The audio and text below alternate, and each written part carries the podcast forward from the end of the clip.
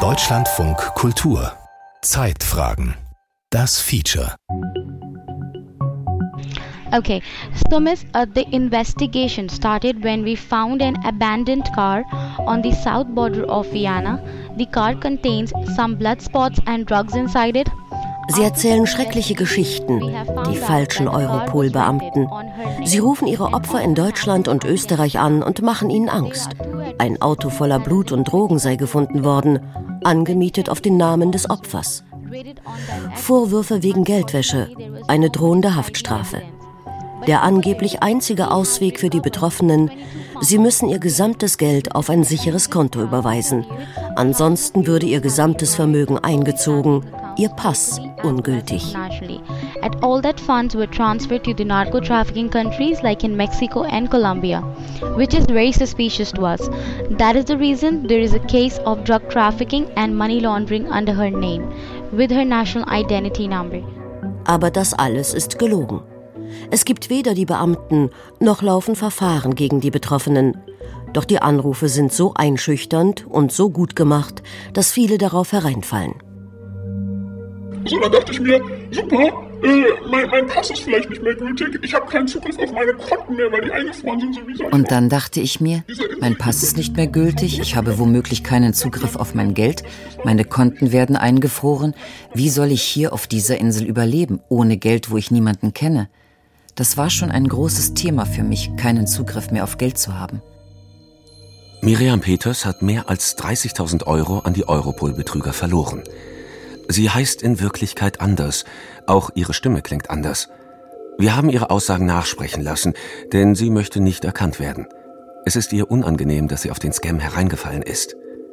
Gleichzeitig ist es ihr wichtig, andere zu warnen und zu zeigen, mit welchen Tricks die Betrüger ihre Opfer weichklopfen. Auch wenn der Europol-Trick klingt wie eine moderne Version des Enkeltricks, es fallen bei weitem nicht nur ältere Menschen darauf herein. Auch das möchte Miriam Peters zeigen. Die Angreifer agieren so geschickt, ihre Geschichte ist so ausgefeilt, dass weder Bildung noch kritisches Denken wirklich helfen. Peters ist Mitte 30 und sie arbeitet als Vertretungsprofessorin für internationales Management an einer deutschen Universität. Der Anruf erwischt Miriam Peters im Ausland. Sie ist allein unterwegs, hat ihr Homeoffice während der Pandemie für einige Wochen auf eine Insel verlegt.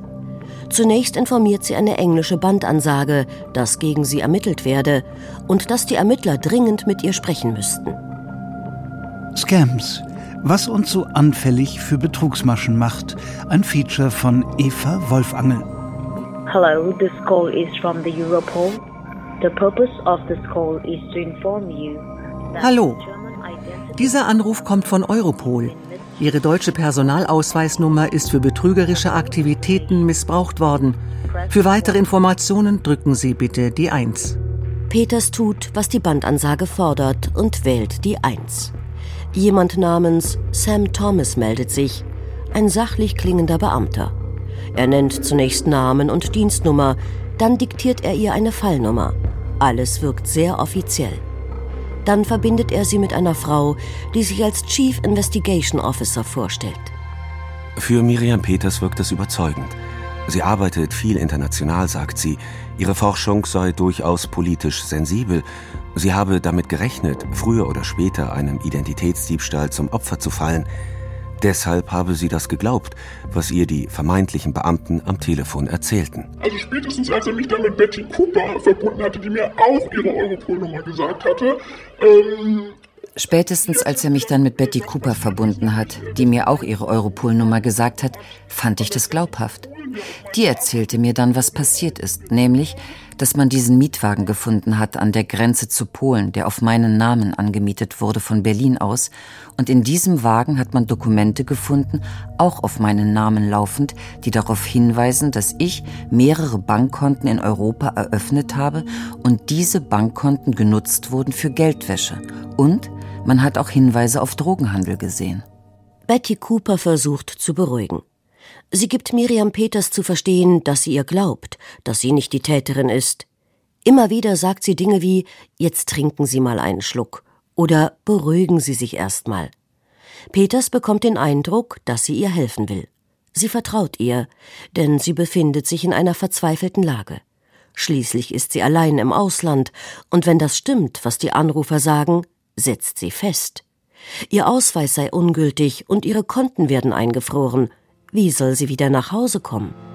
Wenn man sich das anguckt, wie die Rollenverteilung war, da gab es so, so, einen, Opener, ja, das war dann irgendwie der St. Thomas. Wenn man sich das anschaut, wie die Rollenverteilung war, da gab es ja so einen Opener, den Sam Thomas. Dann gab es die halbwegs sympathische Frau, die Betty Cooper, und den sachorientierten Mann, bei dem nie klar war, glaubt er jetzt mir eigentlich, dass ich Opfer bin oder nicht. Was von ihm durchkam, war ja immer so, I need your full cooperation, sonst können wir das auch nicht weitermachen und dann ermitteln wir gegen dich wegen Geldwäsche. Für Miriam Peters beginnt ein Albtraum. Zwei Tage lang arbeitet sie mit den Scammern daran, möglichst viel Geld auf Konten im Ausland zu transferieren, ohne mit irgendjemandem darüber zu sprechen. Auch als ein Mitarbeiter ihrer Bank anruft und fragt, ob die seltsamen Überweisungen alle ihre Richtigkeit haben, hält sich Peters an die Vorgabe der Betrüger und sagt, ja, ja, das sei alles in Ordnung. Das glaubt sie wirklich. Schließlich denkt sie, die Bank arbeite gegen sie und werde ihr Konto sperren, wenn sie von der ganzen Geschichte erfährt. Dann würde sie festsitzen. Betty Cooper vermittelt Miriam Peters schließlich weiter an einen dritten Kollegen, der technische Experte, wie sie sagt. Richard, das war dann die dritte Person im Bunde.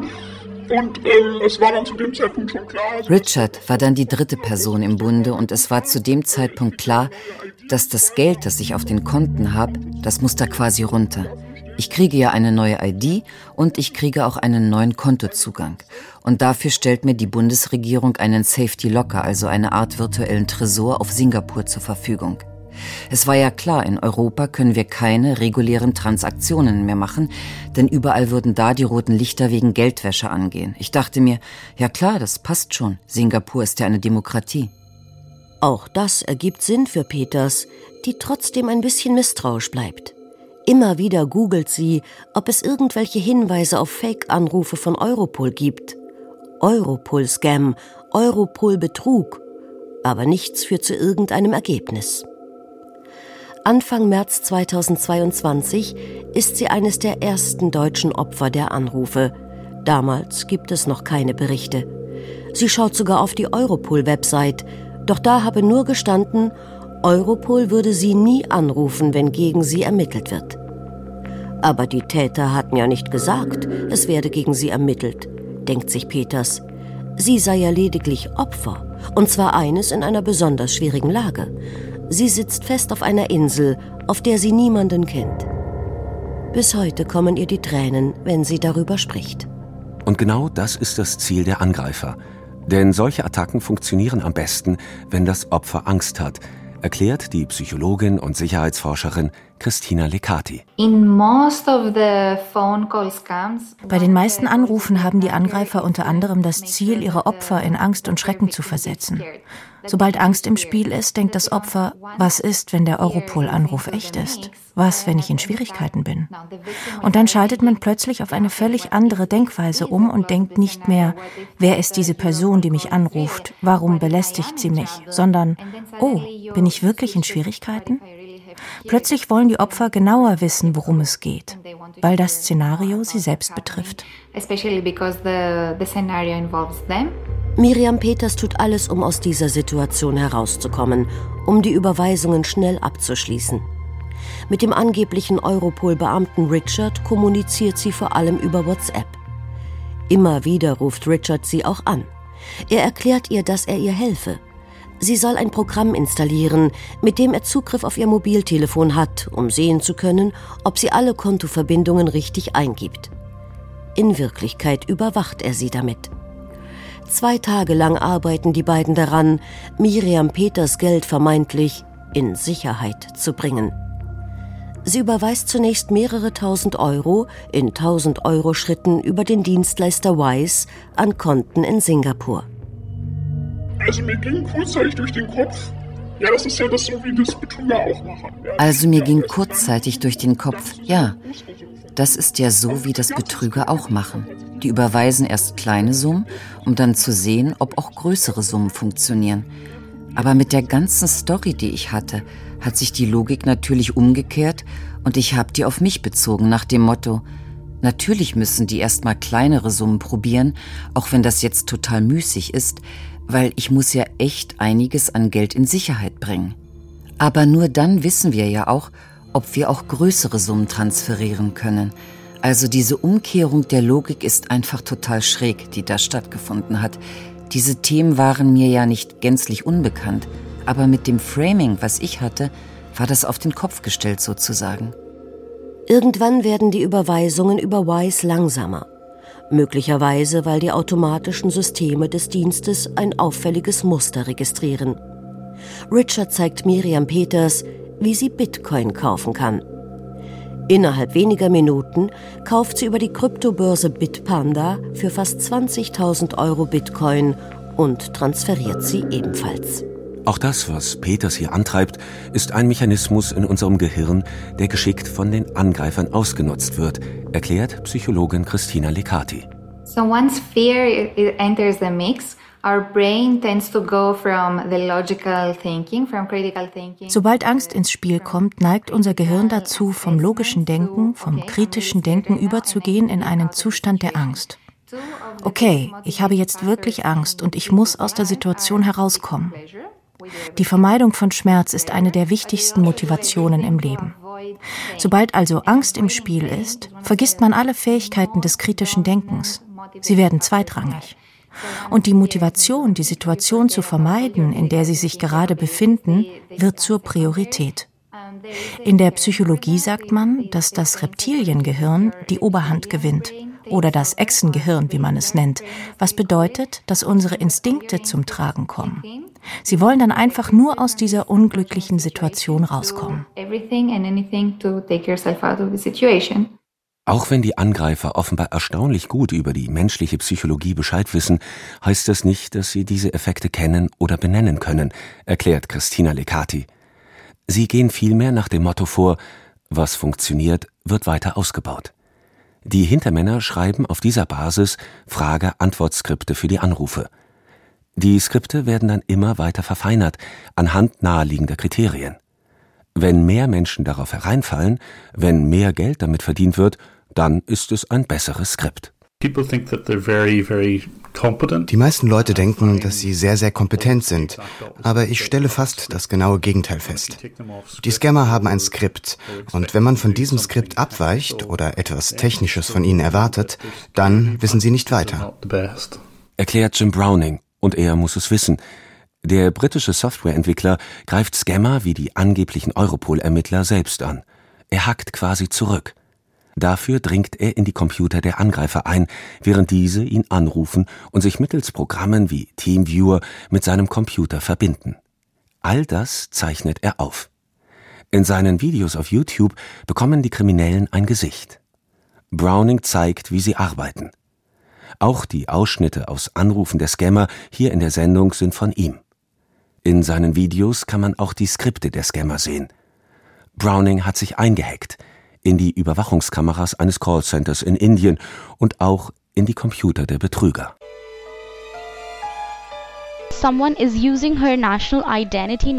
Jemand benutzt ihre Ausweisnummer, um Straftaten wie Geldwäsche und Drogenhandel zu begehen.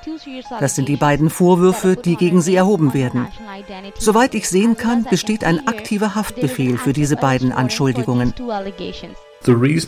Der Grund, warum Sie immer wieder die gleichen Formulierungen hören, ist, dass das Skript funktioniert. Und die Betrüger wissen das. Und weil es sich in den USA so gut bewährt hat, wird es für Deutschland nur leicht abgewandelt.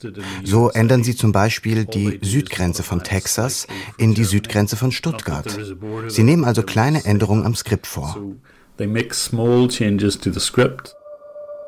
Im Sommer 2022 schlägt ein Bekannter aus Deutschland Browning vor, die Europol-Scammer gemeinsam zu verfolgen.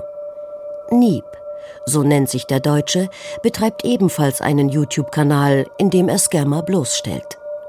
Als Brite bekommt Browning selbst keine Europol-Anrufe. Diese betreffen vor allem Deutschland und Österreich. Zusammen mit Nieb und einem weiteren Bekannten namens Sven, der in Indien lebt, forschen sie den Scammern hinterher. How's it going everyone? My name is Sven. Recently, I have been visiting various scam call centers, sometimes as an insider. Es klappt. Sie schaffen es tatsächlich, den Standort des Callcenters genau zu lokalisieren. Dafür nutzen sie die Bilder der Überwachungskameras und weitere Daten wie die IP-Adressen und öffentlich verfügbare Informationen. Nun fehlt nur noch die exakte Etage des Bürogebäudes im Westen von Delhi. Es hilft nur eines: hinfahren und nachschauen.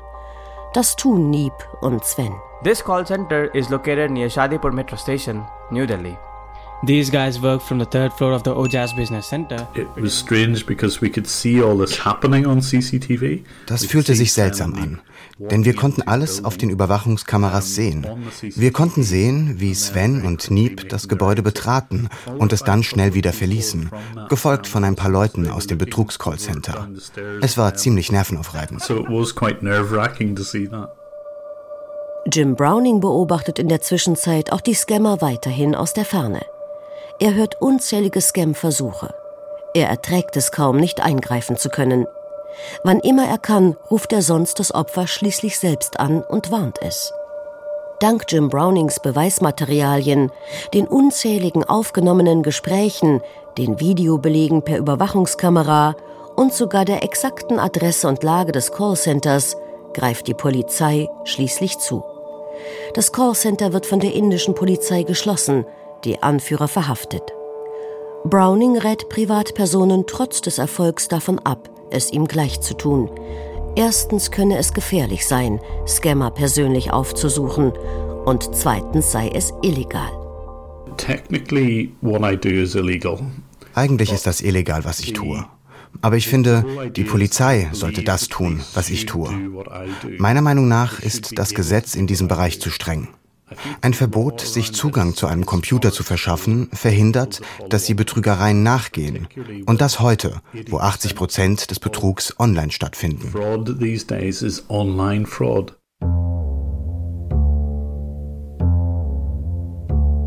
Von deutschen Behörden hört man kaum von Ermittlungserfolgen beim Europol-Scam.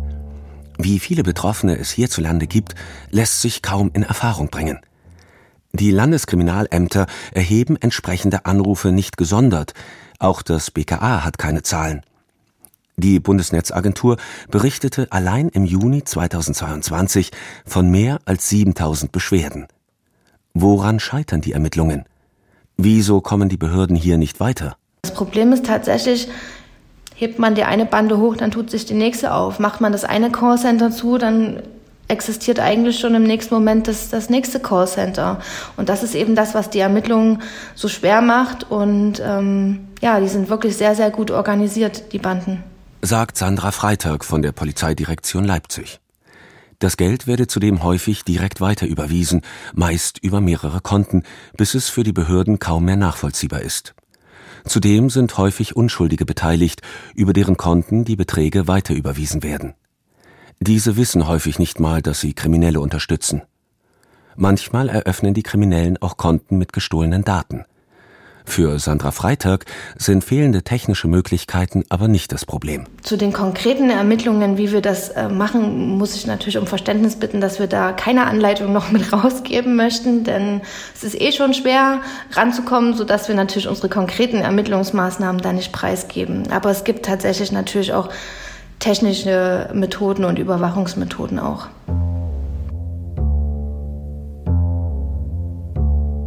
Zwei Betrugsarten beschäftigen die Polizeidirektion gerade besonders, erklärt Freitag.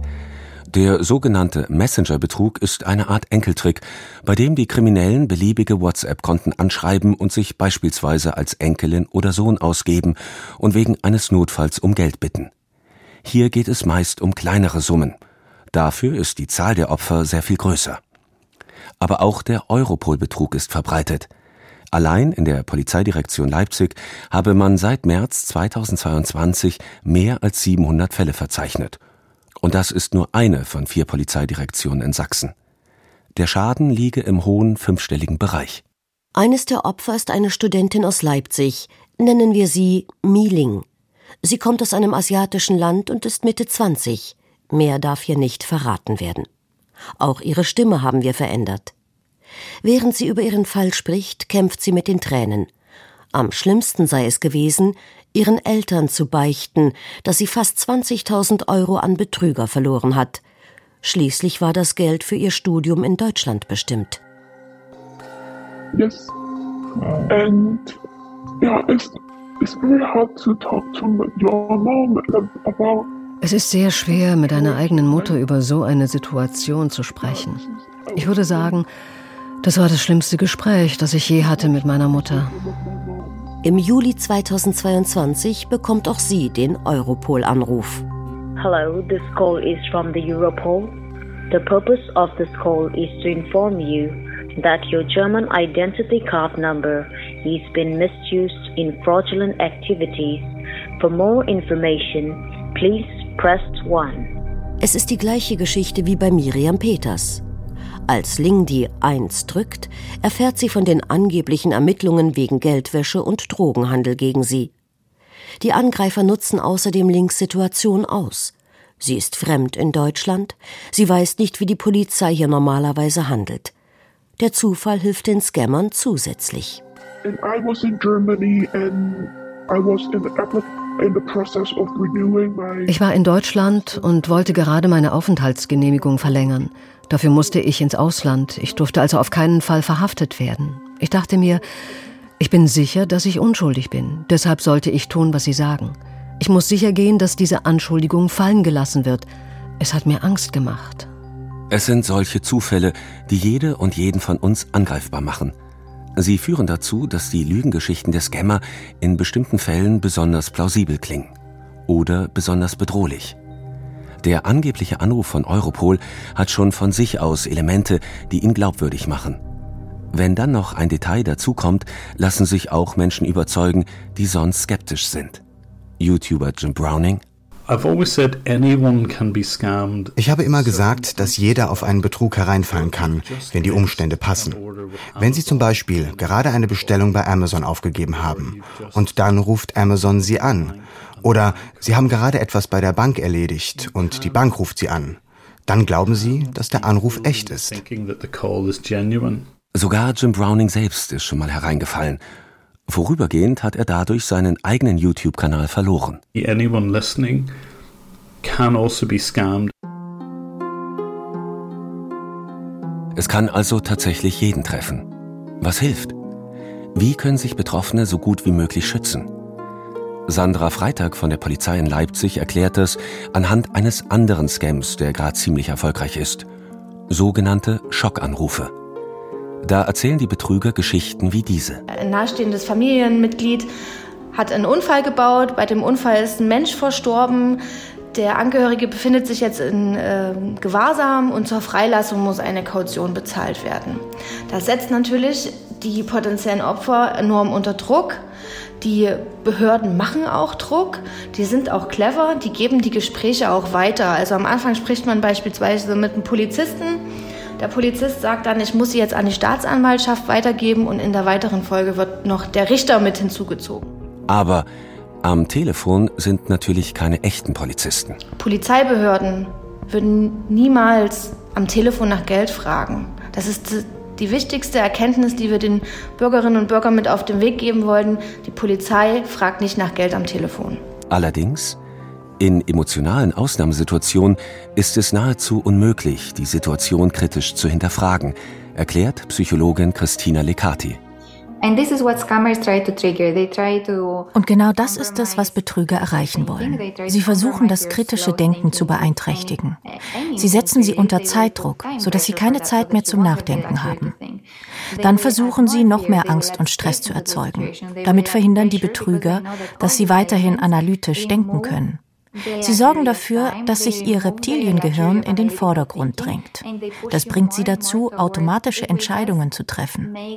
Das Reptiliengehirn soll dafür sorgen, dass wir in Notfällen überleben und uns um jeden Preis aus einer schwierigen Situation befreien. Den meisten Opfern wird das erst klar, wenn es zu spät ist. Und dann trifft sie diese Erkenntnis umso härter. Studentin Ling sagt, sie hat nicht nur Geld verloren, das Ganze hat sie auch psychisch schwer getroffen. Bis heute muss sie sich manchmal zwingen, weiterzumachen, nicht alle Zelte abzubrechen und die Pläne von Studium und Beruf in Deutschland aufzugeben. Am schlimmsten sei es direkt nach der Tat gewesen. These were the worst days in my life. I, I couldn't sleep, I couldn't eat. Das waren die schlimmsten Tage in meinem Leben. Ich konnte nicht schlafen, ich konnte nicht essen. Ich konnte nicht einmal meine Wohnung verlassen, weil ich so fertig war. Um nicht selbst Opfer eines Betrugsversuchs zu werden, rät Psychologin Christina Lecati, sich erstmal Zeit zu verschaffen.